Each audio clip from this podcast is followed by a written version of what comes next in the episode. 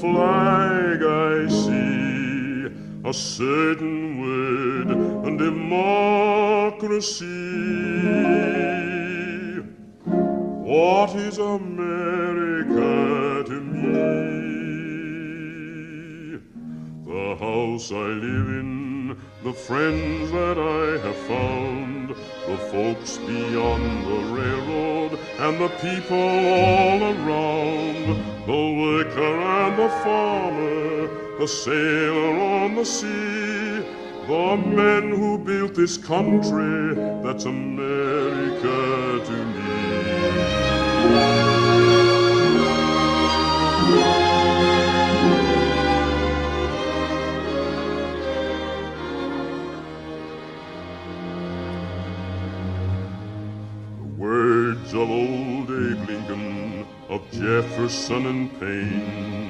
Washington and Jackson, and the tasks that still remain. The little bridge at Concord, where freedom's fight began, are Gettysburg and Midway, and the story of the tan. The house I live in, my neighbors white and black, the people who just came here, are from generations back. The town hall and the soapbox, the torch of liberty. A home for all God's children, that's America to me. The house I live in, the goodness everywhere. A land of wealth and beauty with enough for all to share. A house that we call freedom, the home of liberty, but especially the people that's America. But especially the people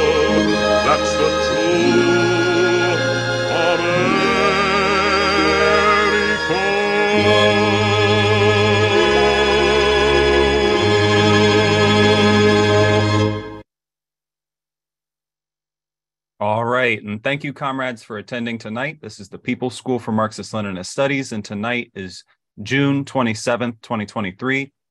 Our class tonight is going to be on the American Revolution as we get prepared for the 247th Independence Day of this country next week. We wanted to go ahead and touch on this topic, give the Marxist positive analysis on the American Revolution. And that is going to be this week and next week. Today's class is mostly going to be going over the colonial period and the start of the war, as well as the Declaration of Independence. Next week is going to go into polemicizing against the ultra leftist uh, narratives around it and more. Yeah, so before we start, I just wanted to let everyone know that the singer from that song we just heard was actually an American communist. A lot of people probably don't know Paul Robeson, but we wanted to make sure that everyone knew that. The American communist movement, and actually the whole world communist movement, has always seen the American Revolution as a progressive step in history.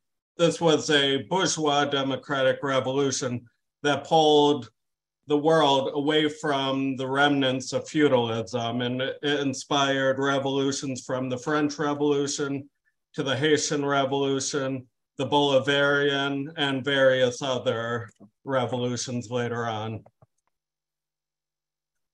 Yeah, so what we'll be learning today, what the colonial period in the 13 colonies was like and what the conditions were that compelled the colonists to independence about the start of the American Revolution in 1774, um, following the course of the war to 1776.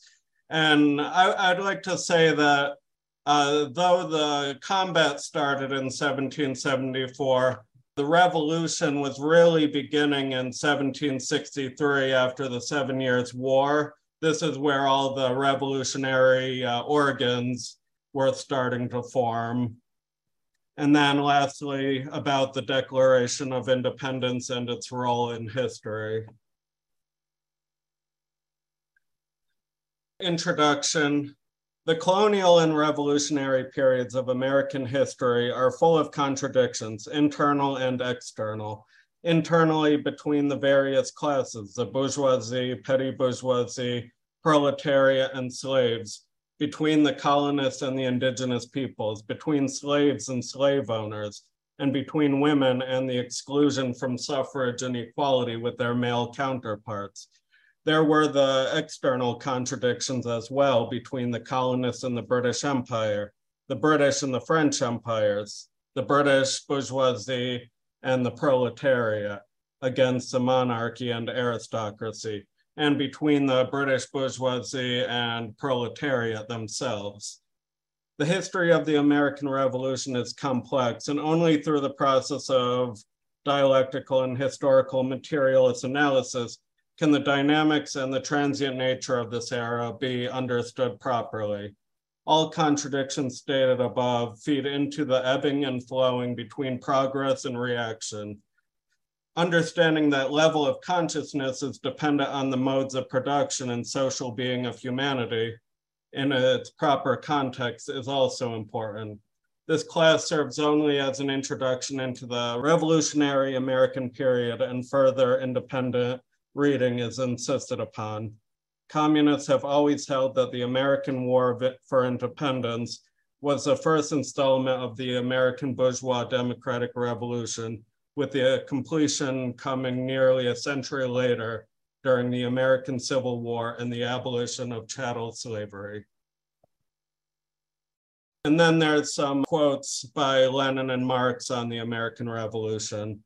The history of modern civilized America opened with one of those great, really liberating, really revolutionary wars, of which there have been so few compared to the vast number of wars of conquest, which, like the present imperialist war, were caused by squabbles among kings, landowners, or capitalists over the division of usurped lands or ill gotten gains. That was the war of the American people waged against the British robbers who oppressed America and held her in colonial slavery. In the same way, these civilized, in quotes, bloodsuckers are still oppressing and holding in colonial slavery hundreds of millions of people in India, Egypt, and all parts of the world. This was Lenin in a letter to the American workers. And then the working men of Europe feel sure that as the American War of Independence initiated a new era of ascendancy for the middle class, so the American anti slavery war will do for the working classes. They consider it an earnest of the epic to come that it fell to the lot of Abraham Lincoln, the single minded son of the working class, to lead his country through the matchless struggle for the rescue of an enchained race and the reconstruction of a social world. Marx, in an address of the International Working Men's Association to Abraham Lincoln, President of the United States, 1865. And then we'll go into uh, what happened after the Seven Years' War. So here's a rough breakdown of class composition in the colonies. I, I have to preface it saying it was hard finding this data because most academics refer to them as upper class, middle class, and lower class. So I had to extrapolate a little bit.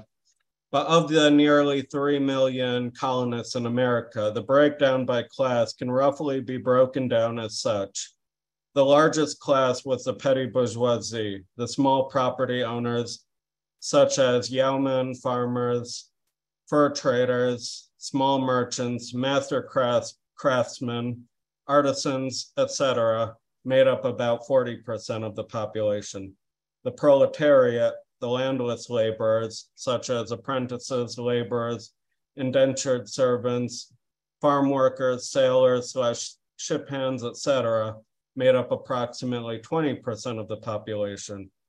Slaves made up about 13% of the population.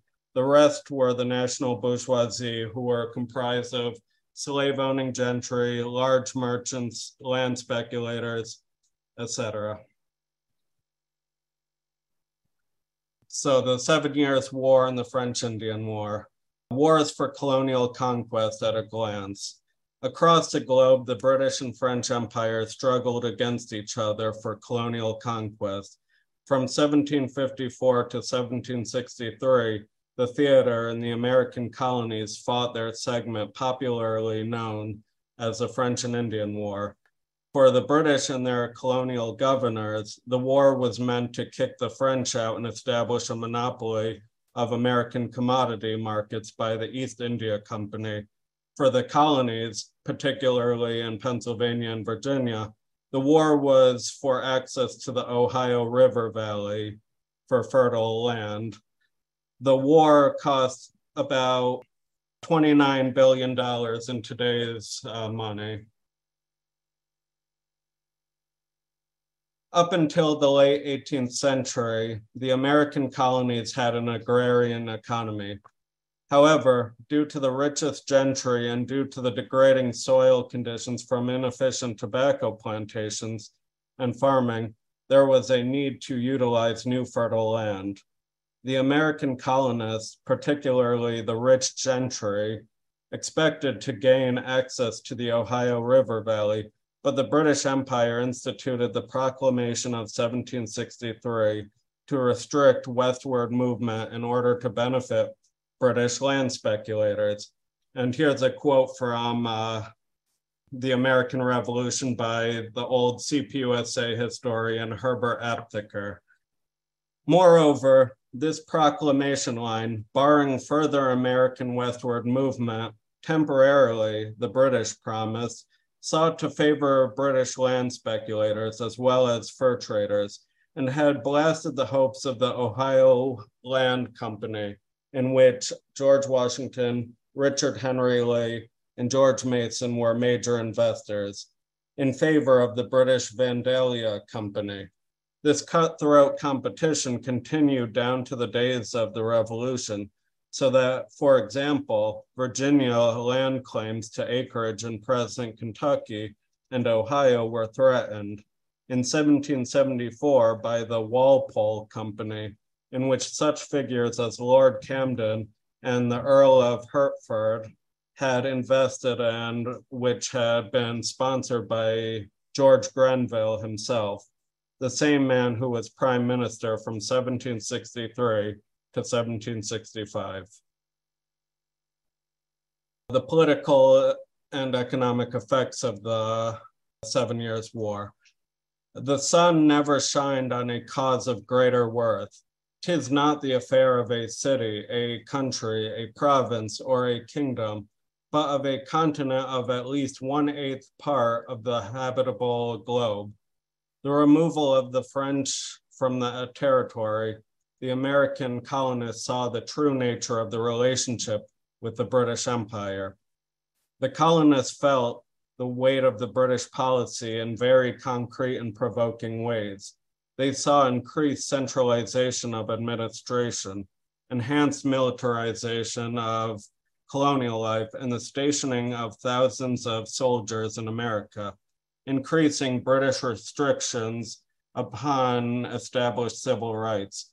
They saw efforts to establish an episcopate in America, whittle away the political democracy that had been established in certain of the colonies and inhibit its appearance elsewhere, make the judiciary in the colonies quite independent of the colonists or their legislatures, vitiate the powers of the colonial legislatures in additional ways, particularly by curbing their power over the purse, confine the colonists within a narrow strip of land hugging the seacoast, rigidly enforce the commercial and manufacturing restrictions, they saw an ever more prominent role being given to the British Navy. Trials without jury established in certain colonial cases, swarms of uh, office holders moving in from England to take over the American civil service, writs of assistance being issued and the sanctity of their homes violated, coveys of informers crowding the ports and being paid for the bringing misery to others, new and burdensome systems of taxation concocted and levied, new restraints placed upon their economic development, and monopolies given to favored English companies or individualists summed itself up in their opinion of in their opinion of Thomas Jefferson, expressed in 1774 as a deliberate and systematical plan of reducing us to slavery. First round of questions and comments. Yeah, I was just curious how these merchants could get so rich that they could challenge a king or a kingdom. That's basically just a very general question, but it just seems shocking. Early on in the colonies, these merchants were well established. They they had more rights to trading with the French, the Spanish, and other empires. After the kicking out of the French, that was where uh, the British controlled the monopoly. No longer were they allowed to trade with outside empires unless given the right to do so by the British Crown. All right, thank you, comrades. Yeah, this class is so special because the American Revolution is our thing. In Korea, you know, DPRK, they trace their history, they they go back with that in Russia, they trace their history, they do that. In France, even, they go back. But this one is our thing. And at this point in time, whether it's because the internet or or who knows what is behind this, but there's some kind of movement in our country trying to reject all of this history, which at the time this was very good things going on the American Revolution. So it's our duty to uphold and study and share this history. No one else is going to do it for us. It's our thing. No one else will do it. Everybody else has their own struggle. So that's what I want to tell all the comrades and anyone who's going to listen in on this on the, the computer or the podcast. Think of living at your house and you never clean it. Someone has to do it. So this is our job. Thank you. Thank you, comrade. And I just want to add to that real quick that it's an ultra left trend that we're seeing today of people basically damning the American Revolution using 21st century goggles, saying, "Oh, and, you know, it was counter-revolutionary. It upheld slavery. It enabled indigenous genocide." There's nuance to the American Revolution for sure, and but we're dialectical materialists. We understand a lot of the nuance of this, and we understand why it was progressive at the time. And so that's why we want to hammer this home and have this class. I just thought it was really interesting that breakdown of the classes that they offered in colonial times, and the largest one at 40% being the petit bourgeois. I thought that was really interesting and really sort of speaks to what Marx described in the manifesto of like the industrial revolution leading to increase of the proletariat and also of the petty bourgeois under capitalism continuing to be cast down into the proletariat. So I just thought that was an interesting statistic. Thanks. Thank you, comrades. The American Revolution, 1776. At the time, people, though historically there was no such thing really formally as communism, but as Marx pointed out, it was the step leading to that. So that's what we mean is we need to look at the parts that were progressive, but for this time in history to build from that. We have no illusions about what led to the negatives of where we are now as of today, but nonetheless, it was the step in the right direction. Like for example, Jesus said, "Obey them and do what and and do what they tell you, but don't do what they do." Likewise, what we can take from the American Revolution of 1776 is the progressive sides, but don't make the mistakes in upholding slavery and otherwise else that is backwards. Thank you. Thank you, comrade. And just real quick, I want to recommend that comrades read William Z. Foster's History of the CPUSA because that actually goes back to the American Revolution. And there's a chapter about the early worker struggles in the times of Jeffersonian democracy and the establishment of the United States. So there were people in the proletariat that were starting to organize even at the beginning of this nation. You know, I love this nation. Great nation. The first great nation anti colonial war, a punctuated event, a real thing that occurred that sublated the current political the state of things, right? This is Marxist, right? Uh, and, and, and the people who wish to destroy our nation call themselves Marxist from a purely moralistic standpoint. That's superstructural. What about that is Marxist? It's purely laughable. Uh, it doesn't make any sense. Uh, and quite frankly, they give us a bad name when they do this. They do wish to destroy our nation, not just say that uh, slavery is immoral. Of course it is. That was the global method of production. Well, you're just supposed to abstract yourself because in the 21st century, this is something that is considered to be bad. Uh, it has no material basis, uh, no real thing tying it down to that specific point in time. But what is important about the uh, American Revolution is that it is a punctuated event in the base amongst the relations of production who sublated the current political state of things. This is a purely Marxist analysis. All right. Thank you, comrade. We are Leninists. We're not radicals. Let's get that through our head. We are Leninists. Every what that means. Lenin made it very clear what he thought of the revolution in 1776.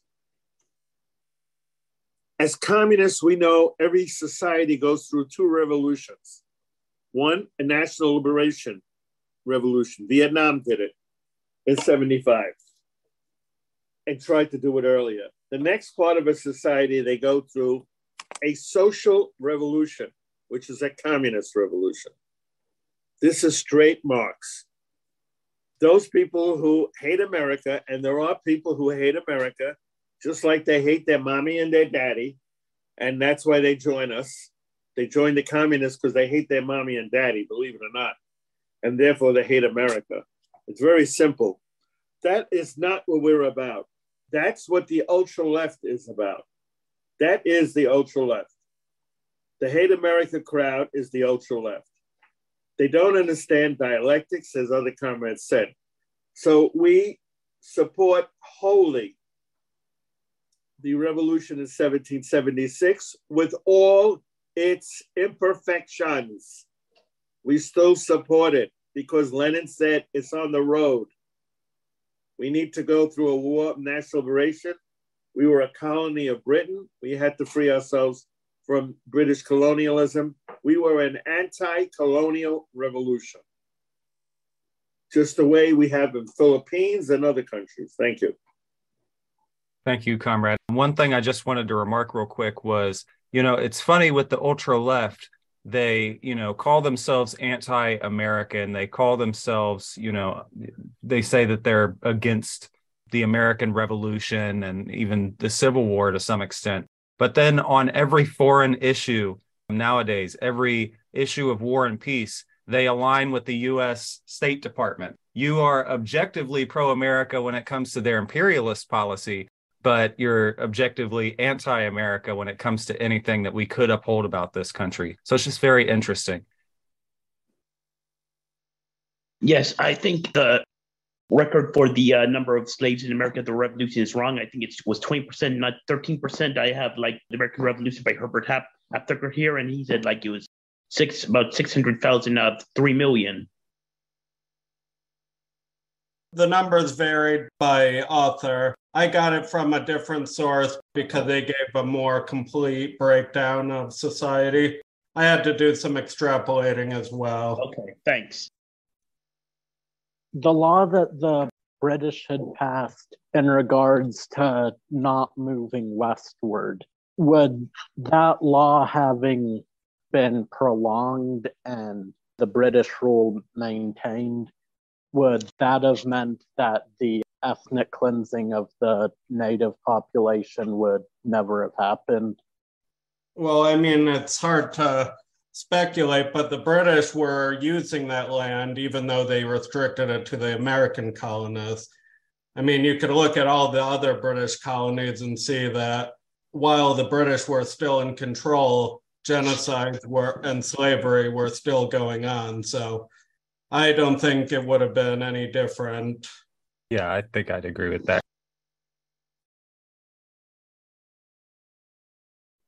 So we are reading more passages of American Revolution by Herbert Aptheker. Curtis P. Nettels, in his valuable study, George Washington and American Independence from 1951, put this very well. British authorities, after 1763, shuddered at the idea of democracy and could be counted on to oppose levelers and reformers in every conceivable way. If the colonies should declare independence, they would be obliged to establish governments on a new basis of authority. Since the resistance was a popular movement, it was inevitable that new governments would rest directly on the people as a whole. To base government on popular sovereignty was to invite its complete democratization. Then farewell to the political power of the aristocracy, which owed its origin to acts of an English monarch, and which had long been upheld by anti democratic arts and practices. The nature of the colonial movement gave great impetus to the democratic argument. For if the colonial argument rested the American Revolution on the injustice of the arbitrary power of Parliament to rule, did not the same argument apply to those who, wherever they might be, were ruled by others over whom they had no control whatsoever.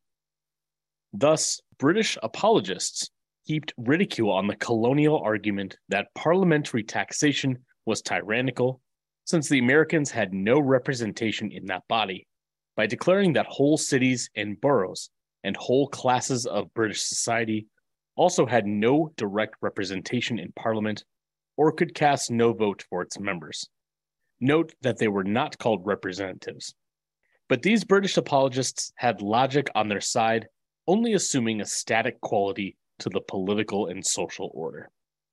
Nothing, however, is static, and certainly not political and social orders.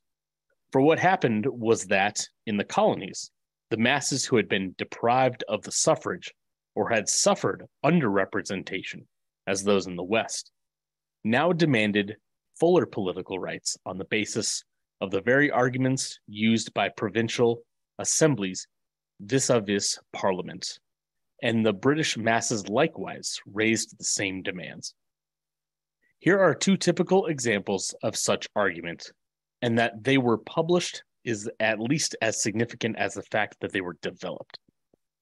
A Philadelphia mechanic contributed the following letter to the Pennsylvania Gazette September 27th, 1770.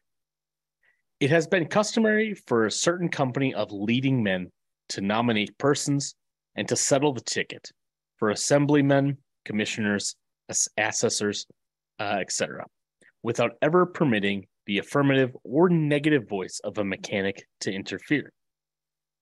This we have tamely submitted to so long that those gentlemen make no scruple to say that the mechanics, though by far the most numerous, especially in this country, have no right to be consulted. That is, in fact, have no right to speak or think for themselves. Have we not an equal right of electing or being elected? I think it absolutely necessary that one or two mechanics be elected to represent so large a body of inhabitants.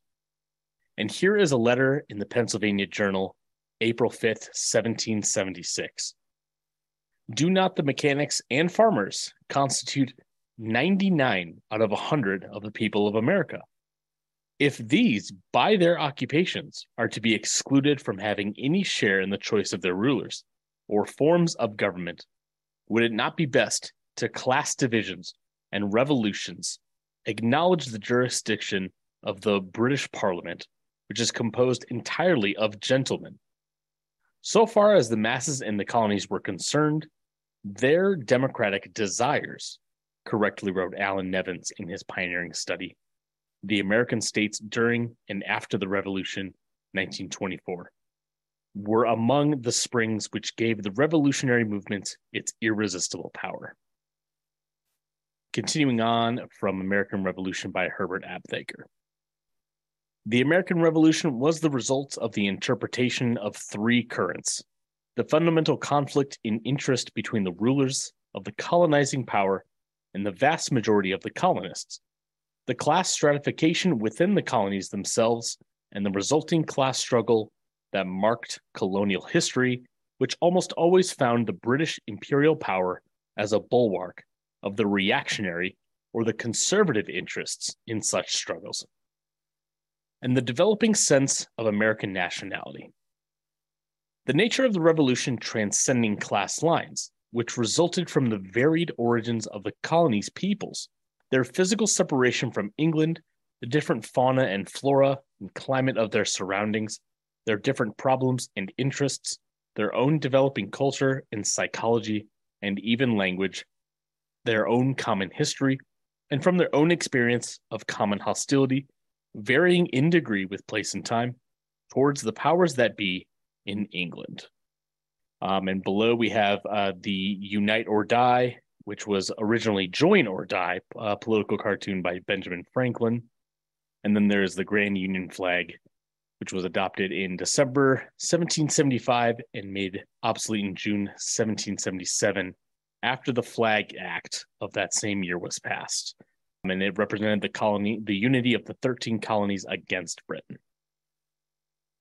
Uh, next, we have quotes from Thomas Paine's Common Sense.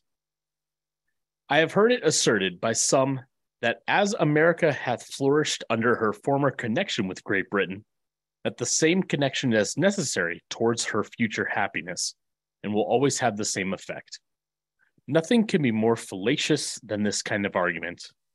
We may as well assert that because a child has thrived upon milk, that it is never to have meat, that the first 20 years of our lives is to become a precedent for the next 20. Alas, we have been long led away by ancient prejudices and made large sacrifices to superstition. We have boasted the protection of Great Britain without considering that her motive was interest, not attachment, and that she did not protect us from our enemies on our account, but from her enemies on her own account from those who had no quarrel with us on any other account, and who will always be our enemies on the same account. Let Britain waive her pretentious claims to the continent, or the continent throw off the dependence, and we should be at peace with France and Spain were they at war with Britain. The miseries of Hanover last war ought to warn us against connections. But Britain is the parent country, say some, then the more shame upon her conduct. Even brutes do not devour their young, nor savages make war upon their families. Wherefore, the assertion, if true, turns to her reproach. But it happens not to be true, or only partly so, and the phrase parent or mother country hath been Jesuitically adopted by the king and his parasites with a low papistical design of gaining an unfair bias on the credulous weakness of our minds. Europe and not England is the parent country of America. This new world hath been the asylum for the persecuted lovers of civil and religious liberty from every part of Europe. Hither have they fled, not from the, temper, the tender embraces of the mother, but from the cruelty of the monster. And it is so far true of England that the same tyranny which drove the first emigrants from home pursues their descendants still. And here we have recommended reading if you are interested in reading more on the American Revolution. So, first off, first book we took a lot of quotes from was The American Revolution, 1763 to 1783 by Herbert Aptheker. Second one is The Colonial Era, also by Herbert Aptheker, and Common Sense by Thomas Paine. And we'll stop real briefly for a round of questions and comments. Yeah, I was uh, going to say that in regards to our last session as well, that we need to try to be much like Stalin as well when it comes to uh, listening to it and analyzing the ultra left and right opportunists as they pop up.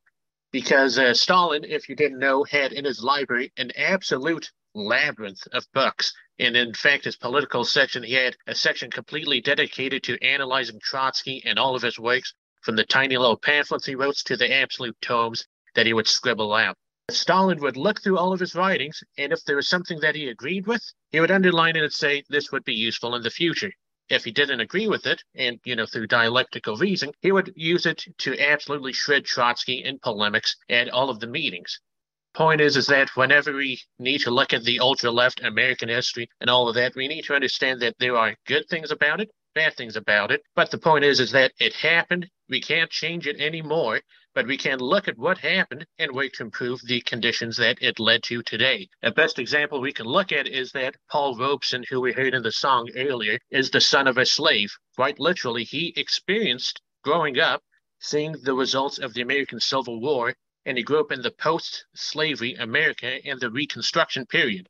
He still even though he saw all of that, said, America is my country, and I'm going to stay here to help build it into the country it can be. That's all. All right. Thank you for that, comrade. Uh, so, my question is as our country is born from uh, a, a natural part of any revolution is that there are people who want to destroy the new order that's been created. So, uh, I'm kind of curious about actual counter-revolutionaries? I believe the question was if there were any actual counter-revolutionary tendencies following the revolution, meaning against yeah. the American Revolution um, from yeah. inside following it. Um, Aaron Burr, who was a revolutionary during the colonial period, he was part of the Federalists. Under him, they broke the one party state into a two party state the Federalists on one side and the, the Jeffersonians on the other. What he was doing was selling secrets to the British. He was involved with the ransacking of Washington, D.C., when uh, Monroe was a president. Monroe narrowly escaped being uh, captured at that point. So there were definitely counter revolutionaries in this period. All right. Thank you, comrade. Okay. I just wanted to bring up like, with all of this ultra left stuff and all of this being against the American Revolution, where does this come from? You know, like we have to ask these questions. You know, where do these ideas come from that the American Revolution was a reactionary world event. We should have supported the British because they had already outlawed slavery. You know, they come up with these wild and fantastical ideas where some of them we may be able to trace the origins of. The intelligentsia, you know, they come from that. They definitely come from Western academia.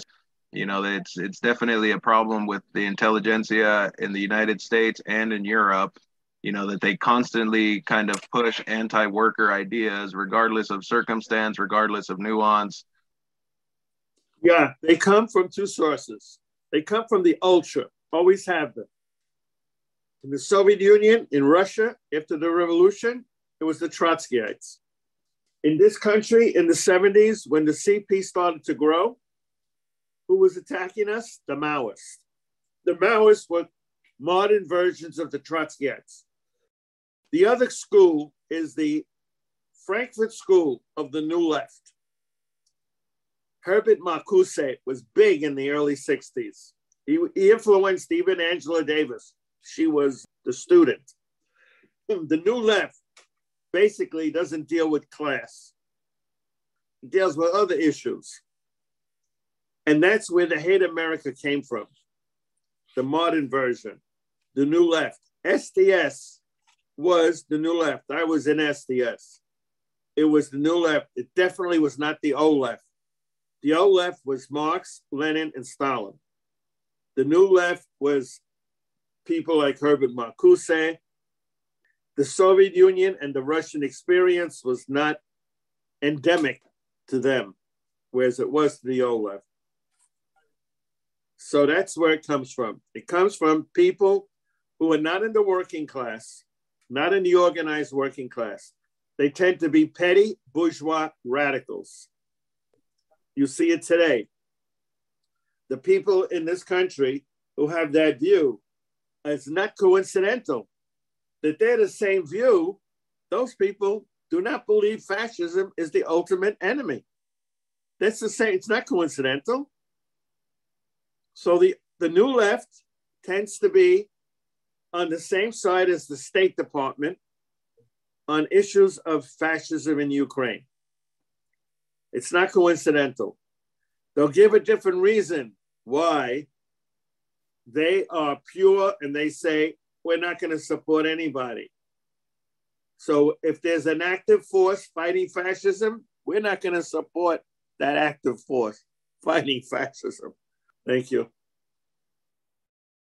The, the proclamation line, I'm pretty sure it wasn't like supposed to be permanent. It was just supposed to be like a temporary boundary, and they were going to move it over time. And it was later like uh, the Confederation Congress passed a similar ordinance in 1783 that re- basically reaffirmed the proclamation line about not distinguishing like uh, Indian land titles without federal government approval in territorial land. And oh yeah, another good book about the American Revolution is uh, The Radicalism of the American Revolution by Gordon Wood. Thank you, comrade. First Continental Congress. In the September and October of 1774, the delegates of 12 of 13 British colonies met in Philadelphia, Pennsylvania, to convene the First Continental Congress.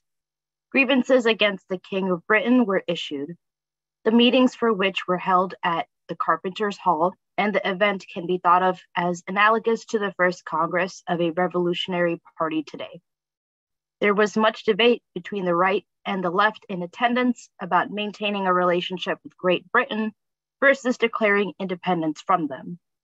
They settled on a compromise, the Continental Association, which banned British goods and called for fundamental rights for Americans, many of which would later translate into the Bill of Rights of the US Constitution.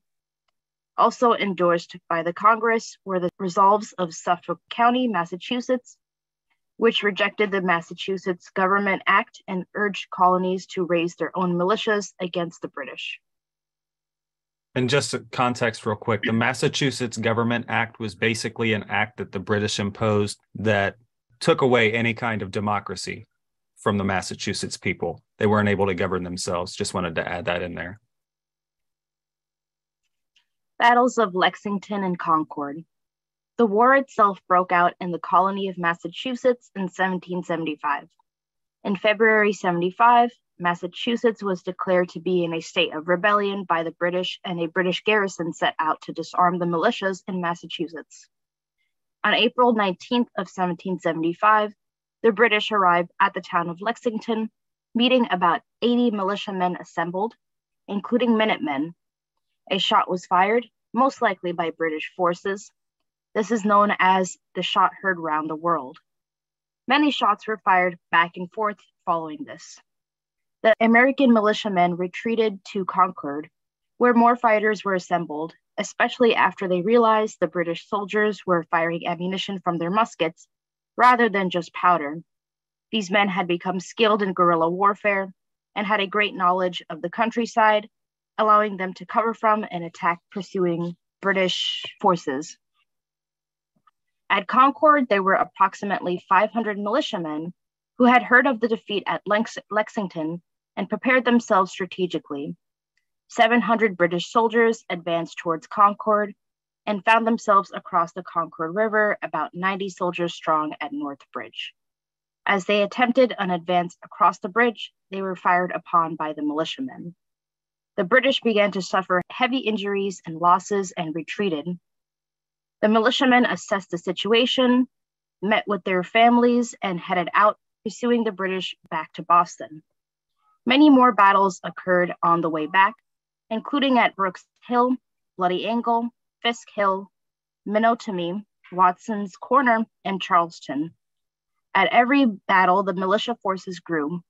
American militia forces grew from 500 at Concord to 15,000 by the time they surrounded Boston in the morning of April 20th, 1775. The Revolutionary War had officially begun. Second Continental Congress and Bunker Hill. On May 10, 1775, delegates from all 13 colonies gathered for the Second Continental Congress. This same day, American forces captured Fort Ticonderoga near what is now the southwest border of the states of New York and Vermont.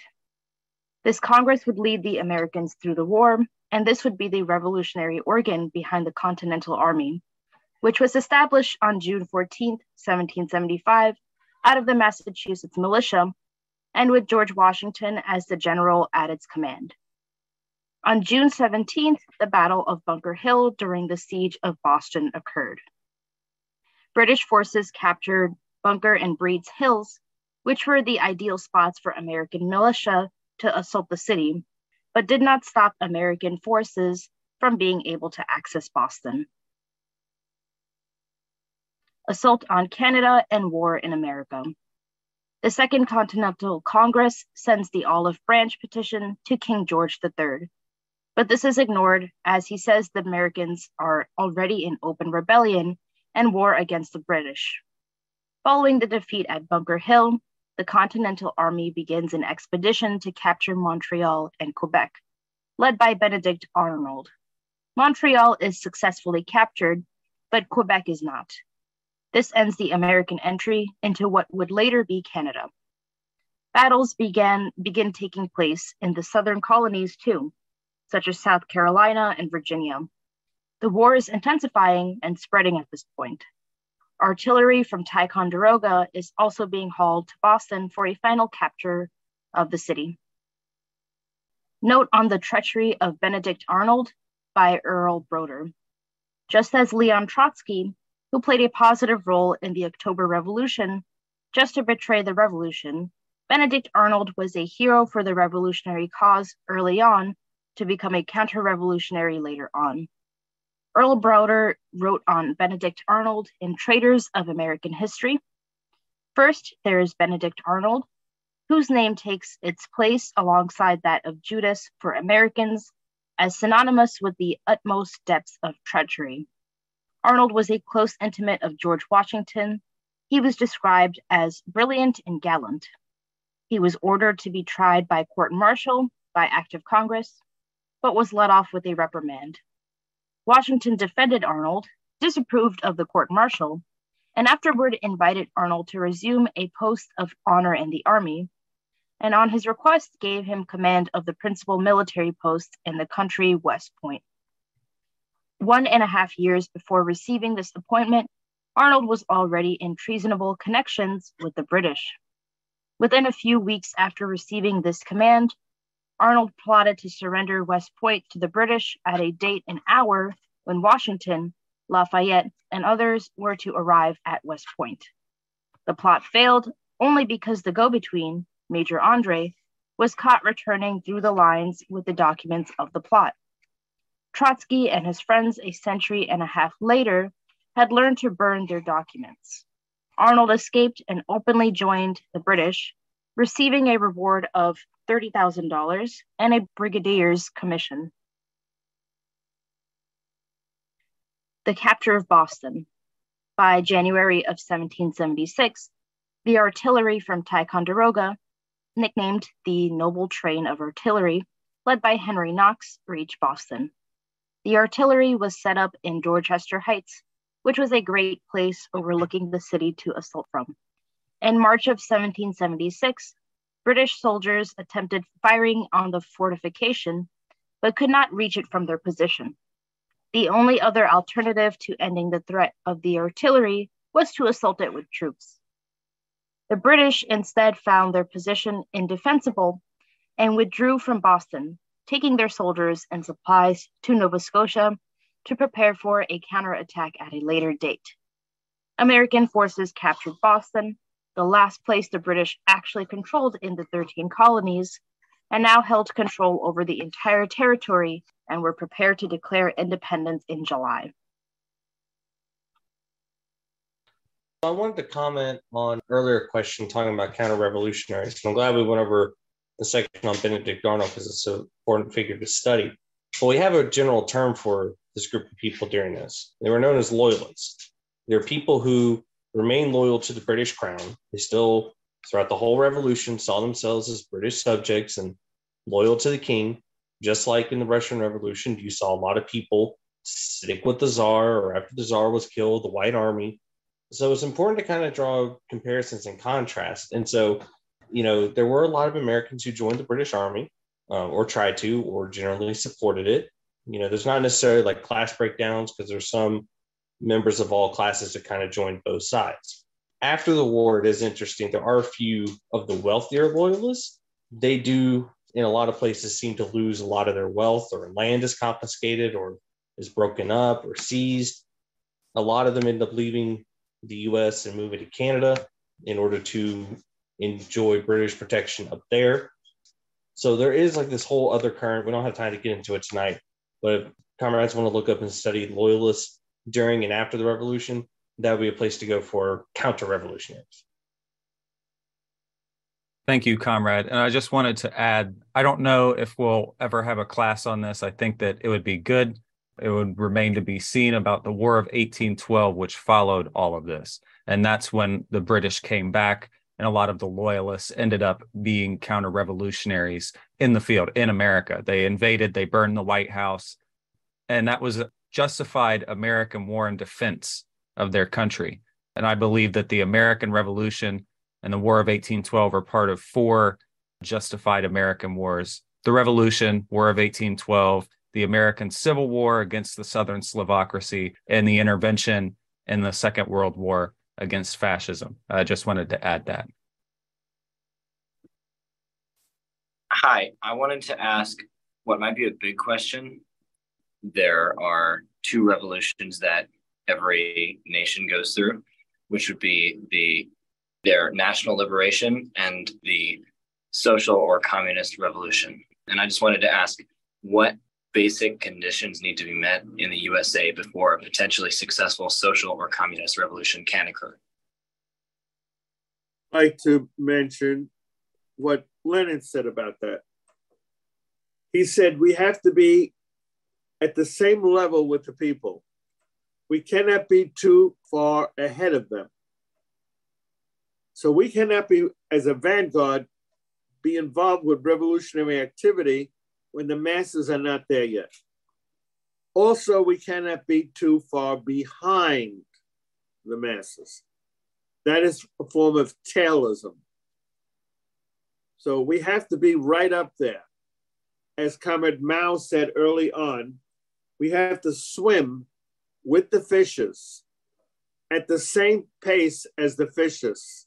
Otherwise, we're going to be left behind, or otherwise, we're going to go too far ahead. So it's not an easy answer. It has the time has to be right. We don't want to have a situation where we get into a revolutionary situation and we're defeated because it was not right. All right. Thank you, comrade. Wanted to elaborate a little bit further on that. It also means that it also has to be from a also the situ the overall overwhelming majority material and circumstance and social circumstances have to be overwhelmingly large in mass numbers. For example, comparison to make with this is that in Russia, during the time before 1917, during World War One, at the home front as well as on the front, both soldiers and the common people that were non aristocratic class were immensely suffering. They barely could feed themselves and all the above. So something like that also would have to be overwhelmingly like were majority of people, even people that are not in our party, the po- majority population would have to be on their brink. They're like past their breaking point where people are get are starving and otherwise else. Currently, things little bit by little are happening, but it's not there yet. So that's what it also means by material and suffering circumstances have to be overwhelming. And it's not there yet, but it's getting there. It's creeping toward it. But that's also what would have to happen to get people who aren't even communists at the point to want to rally with us. Thank you. All right. Thank you, comrade. Yeah, my quick comment I wanted to make too is, you know, the way that you can very quickly divide yourself or make yourself seem not sympathetic to the working class is when you run around and yell F America and stuff like that. You know, the average American worker does not, they don't sympathize with that and they don't hold those sentiments. And so you know, when we talk about the ultra left, that is a big part of what they say. And that is, I mean, I would say that is why they have such difficulty even making any inroads with the working classes because they say things that are that very easily alienate themselves from the working class. I, I think that's also one major thing. You know, if there is, whenever we are to have a revolution in this country, we have to basically let the working class know we're on their side and we're not going to get there if we you know if we just shout slogans at them that are very alien to them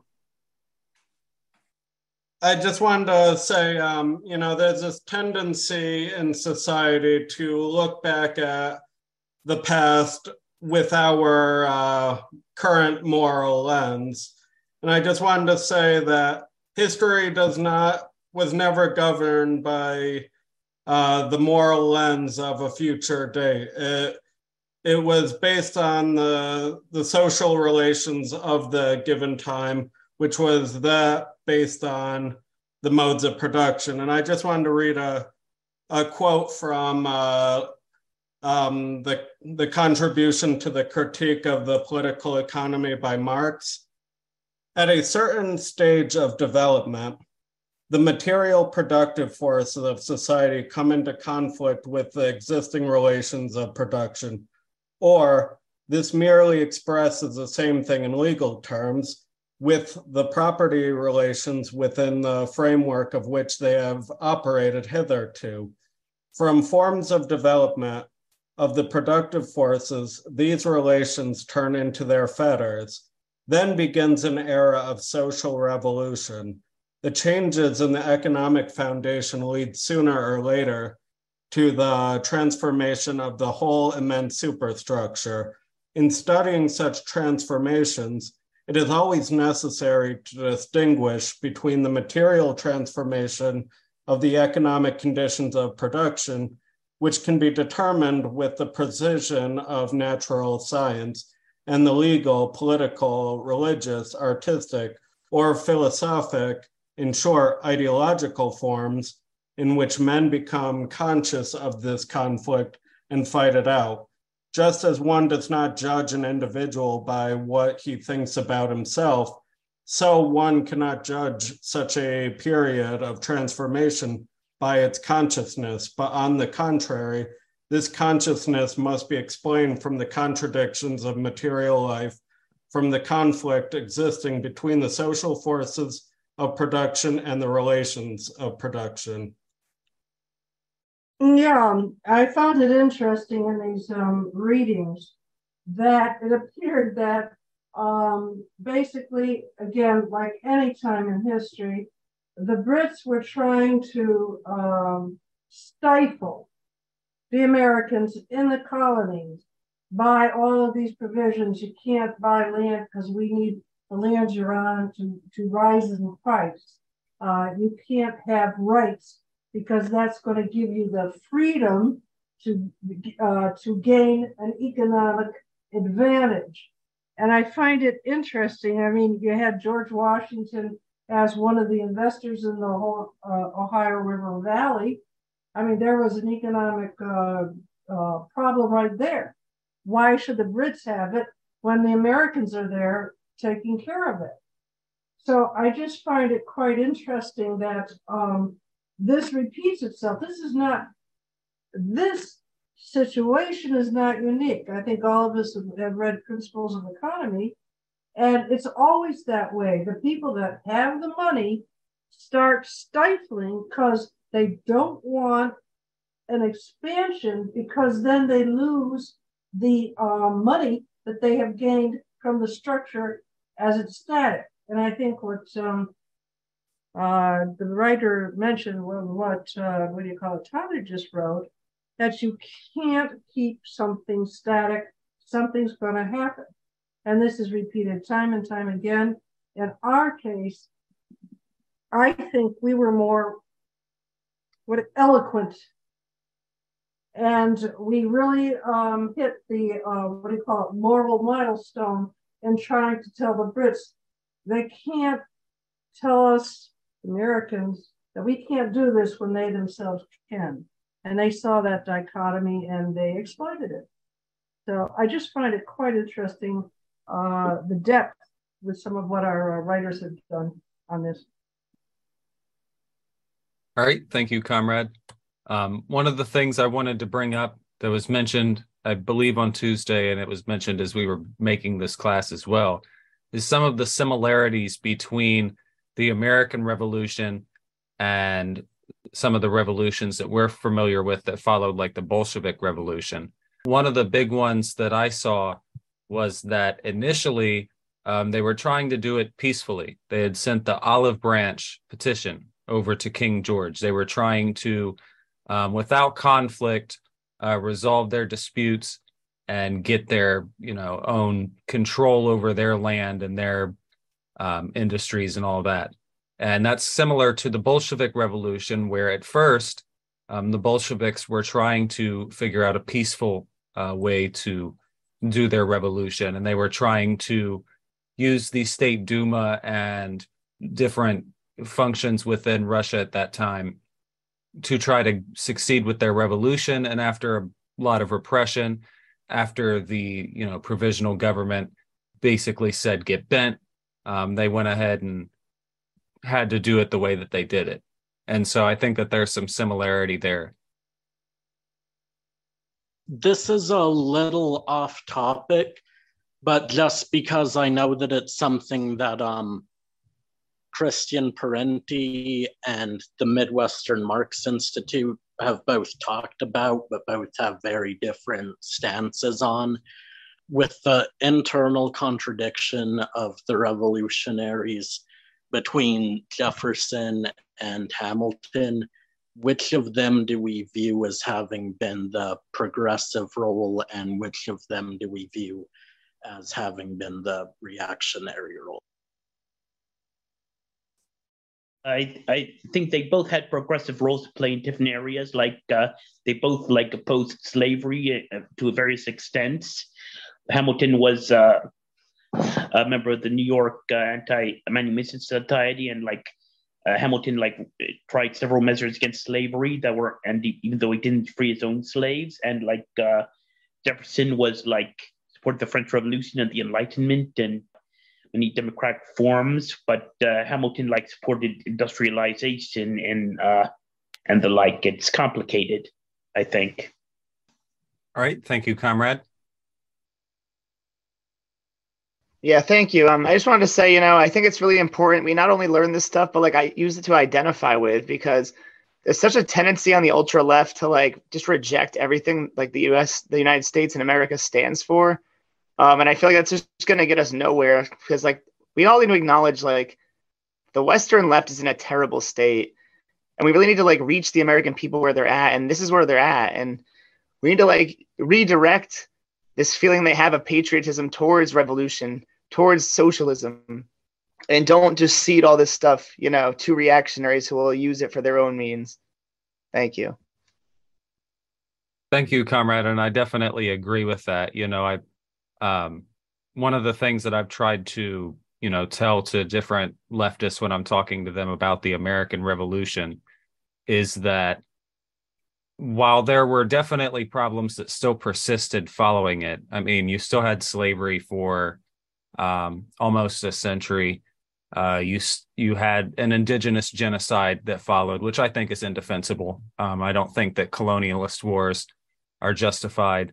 Um, but those are things that we can understand the nuance of, and we can say, yeah, that's wrong. But the American Revolution, this war against British colonialism and the vestiges of feudalism and monarchism, was still progressive for the time. And it was the first time in history that a country declared and won its independence from a European power.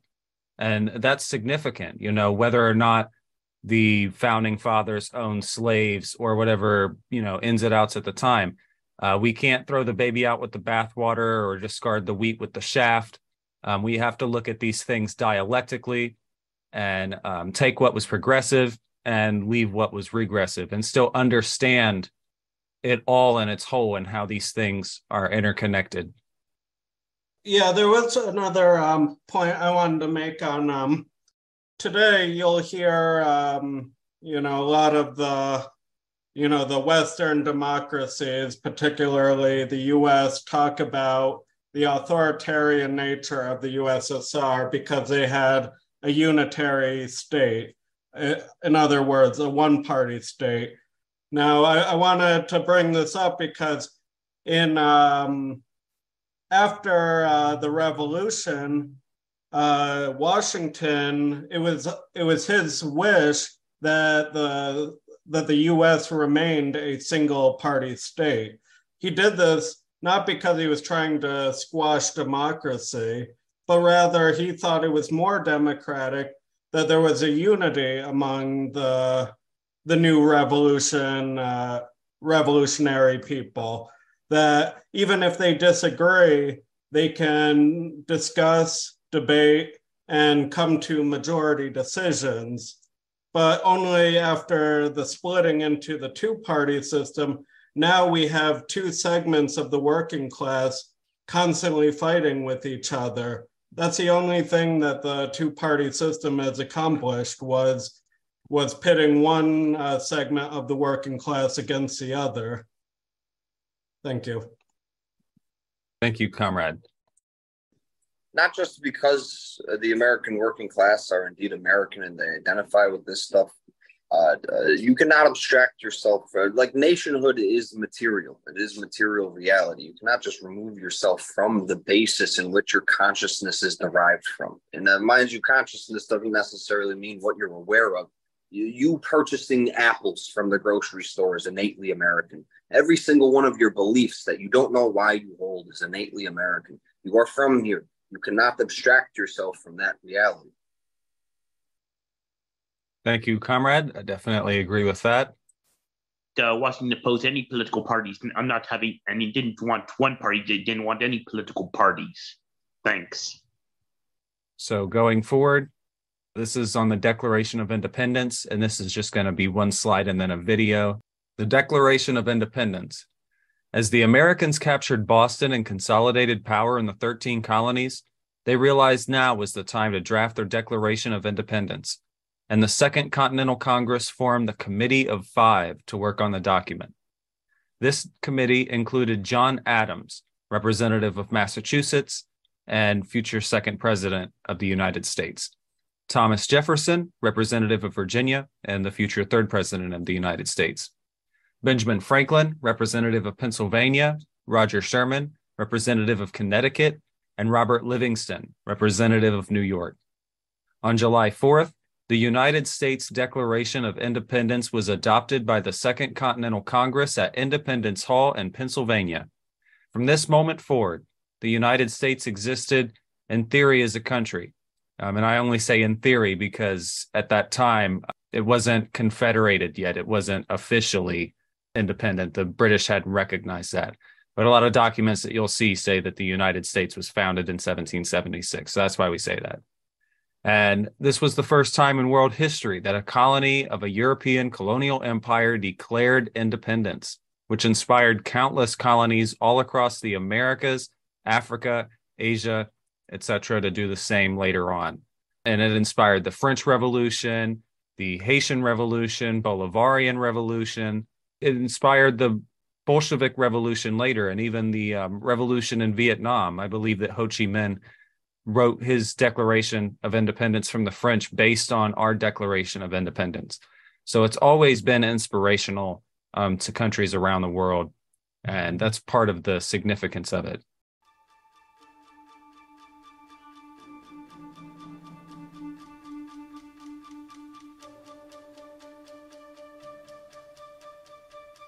In Congress, July 4, 1776.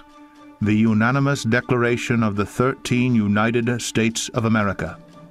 When in the course of human events it becomes necessary for one people to dissolve the political bands which have connected them with another, and to assume among the powers of the earth the separate and equal station to which the laws of nature and of nature's God entitle them, a decent respect to the opinions of mankind requires that they should declare the causes which impel them to the separation.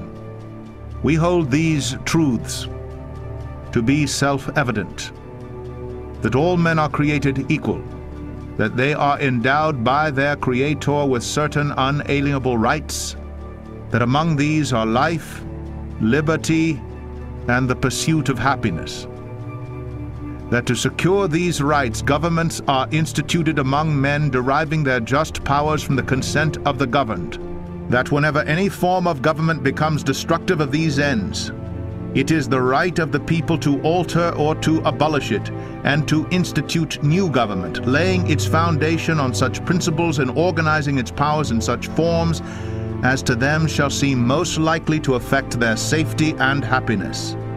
Prudence indeed will dictate that governments long established should not be changed for light and transient causes, and accordingly all experience hath shown that mankind are more disposed to suffer while evils are sufferable than to right themselves by abolishing the forms to which they are accustomed. But when a long train of abuses and usurpations pursuing invariably the same object evinces a design to reduce them under absolute despotism, it is their right, it is their duty to throw off such government and to provide new guards for their future security. Such has been the patient sufferance of these colonies and such is now the necessity which constrains them to alter their former systems of government. The history of the present King of Great Britain is a history of repeated injuries and usurpations, all having in direct object the establishment of an absolute tyranny over these states. To prove this, let facts be submitted to a candid world. He has refused his assent to laws, the most wholesome and necessary for the public good. He has forbidden his governors to pass laws of immediate and pressing importance unless suspended in their operation till his assent should be obtained. And when so suspended, he has utterly neglected to attend to them. He has refused to pass other laws for the accommodation of large districts of people, unless those people would relinquish the right of representation in the legislature, a right inestimable to them and formidable to tyrants only. He has called together legislative bodies at places unusual, uncomfortable, and distant from the depository of their public records for the sole purpose of fatiguing them into compliance with his measures. He has dissolved representative houses repeatedly for opposing with manly firmness his invasions on the rights of the people. He has refused for a long time after such dissolutions to cause others to be elected, whereby the legislative powers incapable of annihilation, have returned to the people at large for their exercise, the state remaining in the meantime exposed to all the dangers of invasion from without and convulsions within. He has endeavored to prevent the population of these states, for that purpose obstructing the laws of naturalization of foreigners, refusing to pass others to encourage their migrations hither, and raising the conditions of new appropriations of lands. He has obstructed the administration of justice by refusing his assent to laws for establishing judiciary powers. He has made judges dependent on his will alone for the tenure of their offices and the amount and payment of their salaries. He has erected a multitude of new offices and sent hither swarms of officers to harass our people and eat out their substance. He has kept among us in times of peace standing armies without the consent of our legislators he has affected to render the military independent of and superior to the civil power. He has combined with others to subject us to a jurisdiction foreign to our Constitution and unacknowledged by our laws, giving his assent to their acts of pretended legislation, for quartering large bodies of armed troops among us, for protecting them by a mock trial, from punishment for any murders which they should commit on the inhabitants of these states, for cutting off our trade with all parts of the world, for imposing taxes on us without our consent, for depriving us in many cases of the benefits of trial by jury, for transporting us beyond seas to be tried for pretended offences, for abolishing the free system of English laws in a neighbouring province, establishing therein an arbitrary government, and enlarging its boundaries so as to render it at once an example and fit instrument for introducing the same absolute rule into these colonies, for taking away our charters, abolishing our most valuable laws, and altering fundamentally the forms of our governments, for suspending our own legislatures and declaring themselves invested with power to legislate for us in all cases whatsoever. He has abdicated government here by declaring us out of his protection and waging war against us. He has plundered our seas, ravaged our coasts, burnt our towns, and destroyed the lives of our people. He is at this time transporting large armies of foreign mercenaries to complete the works of death, desolation, and tyranny already begun with circumstances of cruelty and perfidy scarcely paralleled in the most barbarous ages, and totally unworthy the head of a civilized nation. He has constrained our fellow citizens taken captive on the high seas to bear arms against their country, to become the executioners of their friends and brethren, or to fall themselves by their hands. He has excited domestic insurrections among us, and has endeavored to bring on the inhabitants of our frontiers, the merciless Indian savages whose known rule of warfare is an undistinguished destruction of all ages, sexes, and conditions. In every stage of these oppressions, we have petitioned for redress in the most humble terms. Our repeated petitions have been answered only by repeated injury. A prince, whose character is thus marked by every act which may define a tyrant, is unfit to be the ruler of a free people. Nor have we been wanting in attention to our British brethren. We have warned them from time to time of attempts by their legislature to extend an unwarrantable jurisdiction over us. We have reminded them of the circumstances of our emigration and settlement here. We have appealed to their native justice and magnanimity, and we have conjured them by the ties of our common kindred to disavow these usurpations which would inevitably interrupt our connections and correspondence. They too have been deaf to the voice of justice and of consanguinity. We must, therefore, acquiesce in the necessity which denounces our separation and hold them as we hold the rest of mankind, enemies in war, in peace, friends.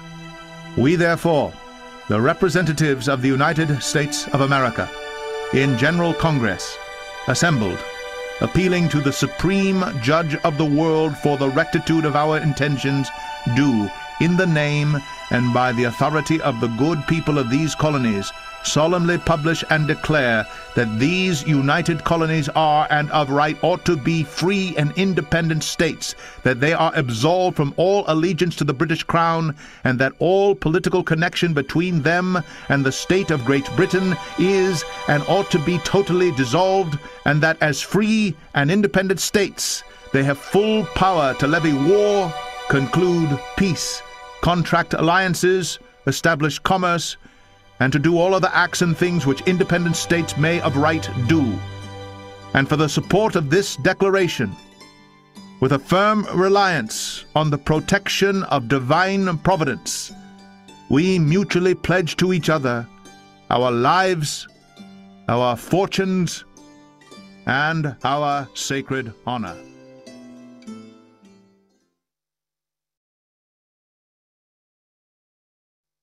When they were reading that, of course, there was the slur used about the indigenous people. Let's just understand that for that time, that was unfortunately the language and not try to cancel it based on what we know today and go forward from there. Yeah, so I tried to mull it over. I don't think I'll do it justice to understand what revolution is, well, first off, it's not a grand adventure that a bunch of people who've never handled firearms go on and, you know, shoot a bunch of Americans. Absolutely not. Why on earth would you want to get into a civil war with a bunch of other Americans? What is revolution? Well, you need to answer what evolution is. Evolution is gradual, it's messy, and it's random. Revolution is like a period. On the end of a sentence. It's a determinative punctuation and articulation that captures a revolutionary moment that has been stirring and developing within this evolution, this gradation into qualitative change. This is what revolution is. What does this look like? Well, this is not justified until after the fact. This doesn't happen until we achieve national liberation in the sense of 1776 or social communistic revolution. And uh, what does this look like in America? Well, I don't know. I can't see into the future. Neither can you. But uh, to lust for it, instead of just being a good neighbor and a good American and a good person to the people you love, is not what we're about. Right. So what we're about is being upstanding citizens, dutifully addicted to the science and application of Marxism Leninism. Other than that, I would like to highlight a golden center Washington satin. George Washington sat in between the Federalist and the Anti Federalist. Alexander Hamilton, who was resoundingly pro uh, British, uh, got money and political influence from Britain, and uh, uh, Jefferson, right? Now, Hamilton was more materialist. He had an idea of state owned bank. Jefferson, he was a little bit more floozy. He was interested in, you know, liberties and uh, abstract concepts of freedom. Mm-hmm. George Washington was vehemently against having these addictive and permanent alliances with foreign nations. If there was an alliance to be brewed, it should be pure, purely commercial, not political, and it should last not that long. A temporary alliance, a golden center, our golden Washington center. Well, in the interest of time, I'll make this short. I just remember they mentioning about the monarchy of King Charles. Remember, they still have a monarchy in the UK. While some people like to say, well, the monarchy still doesn't have much political power, they still do. The king does have some influential powers, and the former queen also had influential powers to push certain policies and certain members of the cabinets and, and whatnot. Also, they spend a lot of money on ridiculous things just to keep their monarchy um, looking nice and dainty. So at least we don't have that. Thank you, comrade. And that also makes me want to state that one of the things that we can take away from the American Revolution was that we were able to have over a hundred years of developing our own economy, our own culture, our own nation. And then when the time of World War One came, who called to our help? who decided to call across the ocean and ask for our help? It was Britain. So, in effect, they should be happy we declared independence from them, or they might be a part of the German Empire now. And that's not to defend U.S. intervention in World War One. That's just to make an observation. I really like the Declaration of Independence part. There was a part in there that reminded me of they, they were talking about how like there were judges it was part of their reasons for wanting to separate that there were judges who were there for under basically foreign states statesmen or something. They were there on their behalf and often deprive citizens colonists of due process. And it reminds me of i think it was a tucker carlson segment talking about how like the doj was indicting black peace activists over supposed ties with Russia. It just made me think, you know, all of that kind of history of foreign governments having an influence on potentially sovereign state, but then now it's being reversed nowadays to attack activists and peace movements and a lot of people especially in the even the fox news wing will say like oh it's a rich elite or something that's paying judges off to you know make legal decisions so it's definitely an interesting it was just a comment appreciate the uh, education tonight. And like with this, I'd recommend reading also a few other books by notable people of re- revolutionary movements, being Sun Yat sen, who and Ho Chi Minh. Both were successful revolutionary leaders who were inspired by the American Revolution. This is how legitimate the American Revolution was. And they both stated when life is so miserable for so long, you've tried negotiations and it fails, and then more suffering, and it's endangering your very existence as a people. A complete annihilation, like you don't exist afterwards. That is the point when it's proper. Thank you. How come uh, the Declaration deviated from Locke, uh, the pursuit of life, liberty, and property that's Lockean? Uh, but Jefferson, he made the uh, metaphysical assertion that it's life, liberty, pursuit of happiness. I'm not sure of that. I saw that in a document as well and was curious about that. I want to mention that's a fantastic question. This reading was the Declaration of Independence, correct? Yes. And it differs from the one that we were taught in school. I think what he was saying was that it differs. John Locke had life, liberty, and property. This one was life, liberty, and the pursuit of happiness. Right, right. That's the one we were taught. Life, liberty, and the pursuit of happiness. And it's obvious that at that time, at that time, to own property was happiness, was considered the ultimate happiness. That's interesting. Thank you. All right. Thank you, comrade. Yeah, I want to thank everybody for the class. And I'm just going to say what I said on Tuesday the same thing that we have to defend this history and that no one else will do it for us. And when you go to other countries, like Korea, for example, or, or Russia, they uphold these kind of events in their history. At the same time, we're not going to water it down, as we know, with what Sam Webb did, which was for its own class. But it's up to us to to support the American Revolution, and our line basically is well, well, one of the lines is this is the school, so it's not we're not telling people things, but is that the the American Revolution was a positive event in world history, and that there'll be a second revolution. It's going to be continued. The American Revolution will be continued, and there will be a socialist revolution in the future. All right. Thank you, comrade. And I also just wanted to add that the American Revolution is one of, you know, what I think is four justified wars that we really have to defend as Americans, which is the American Revolution, the war against British colonialism, and feudalism, monarchy, etc. Uh, the war for our independence, the War of 1812, which was defending us against um, an attempt by Britain to basically take back what they had lost and stop that revolution.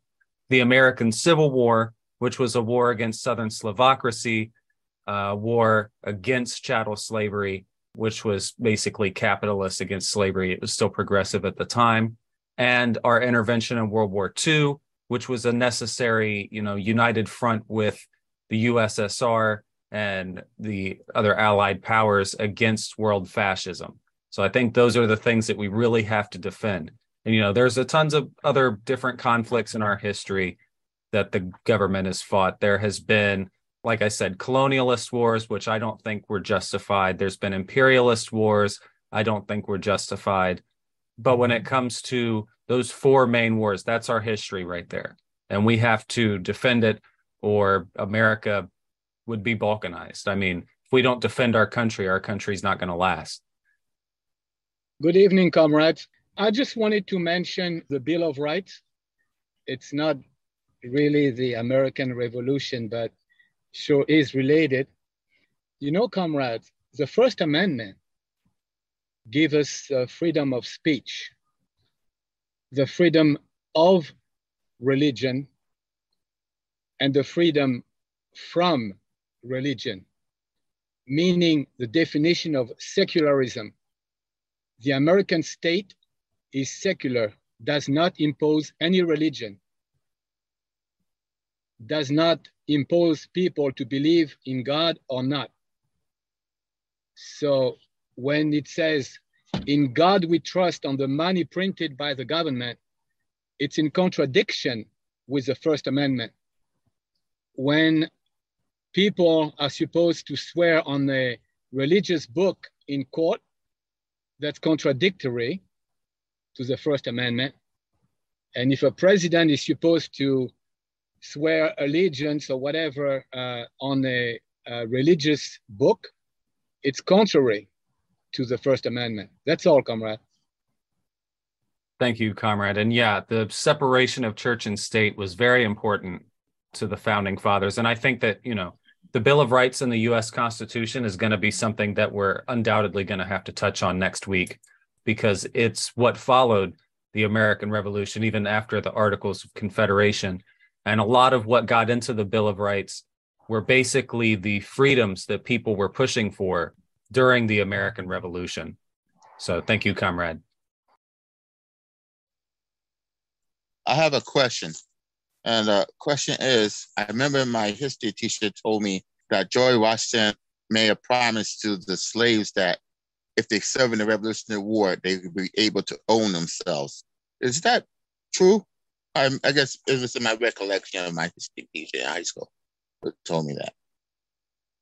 In Herbert Aptheker's book, uh, at the end, he talks about the role of uh, Black Americans uh, and uh, the granting of freedom of after they uh, serve in the war. Many did gain uh, freedom. A lot of them moved up to some of the northern states where slavery was already being abolished, like in Vermont. Um, some went up into Canada, but that is true for some of them. But uh, others, there were uh, counter revolutionary uh, people in the slave that held back their end of the bargain. As far as uh, Washington, I'm not entirely sure. To this day, that custom has stayed. Anybody who's not a citizen and joins the armed services becomes automatically free they become US citizens. So that's something that lasted till this day. Those Southern slave owners did not allow their slaves to participate in the American Revolution. Those in the North did not own slaves, blacks did do that. The famous quote by uh, the song by Paul Robeson mentions that um, there was a uh, a bridge in Concord in the north in which there was a battle, and he talks about that. So I don't know about Washington either, but it to me it makes sense that that did was said because that's did that is what happened. Thank you. These new traditions in the you know in the ultra left to to cast down at American history we already agree that we love the American people and this country, but we want to take back the the country from those who robbed us, the the elites that exploit us. We don't want to put to shame all the working class people who have built up this country. If we deny their historic and revolutionary role in society, what are they going to look back to to guide them forward. So all I see in the ultra leftist tendencies to disavow our history is to just cause shame and confusion among the working people. Thank you, comrade. And I think that, you know, I think it also just plays a counter revolutionary role of confusing the American working class about our own revolutionary history we can question how much the intelligence agencies are involved in that effort. Yes, uh, I do believe it's important to criticize secularism. Secularism is a part of the current hegemony.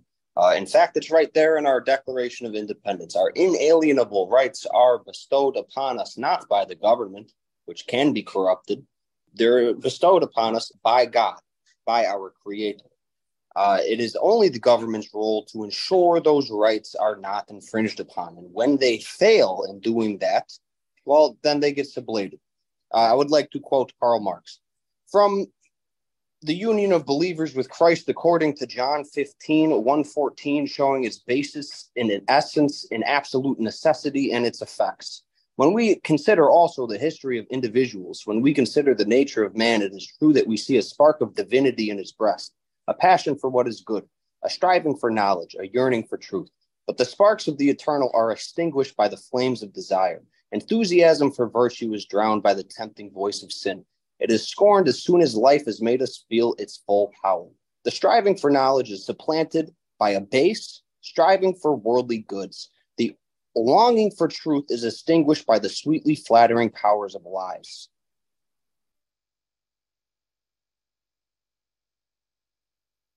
I just want to mention the founding fathers, including Ben Franklin, all believed in some kind of a deity. They mentioned it. The difference is that at that time, there was such a thing as state religion. They were opposed to state religion. That's what they were opposed to, and they made it clear. And that's why there was no state church in the colonies or in the United States. Never was. So that's what they were alluding to. Let's look at the world that they looked at, not what we're looking at in the 21st century. That's all. And that goes for every single thing. Thank you. All right. Thank you, comrade. And thank you, everybody, for your comments and different insights tonight. I think it was a really good class, especially really necessary because what other group out there, what other Marxist Leninist school is going to touch on the American Revolution? Even the fairly, you know, decent other groups out there, they don't seem to be talking about it right as we're getting around to July 4th. And in three years, it's going to be the 250th anniversary. It's something that we should be proud of. And I just wanted to say that real quick. Thank you all for attending the class tonight and have a good night, comrades, and have a good 4th of July.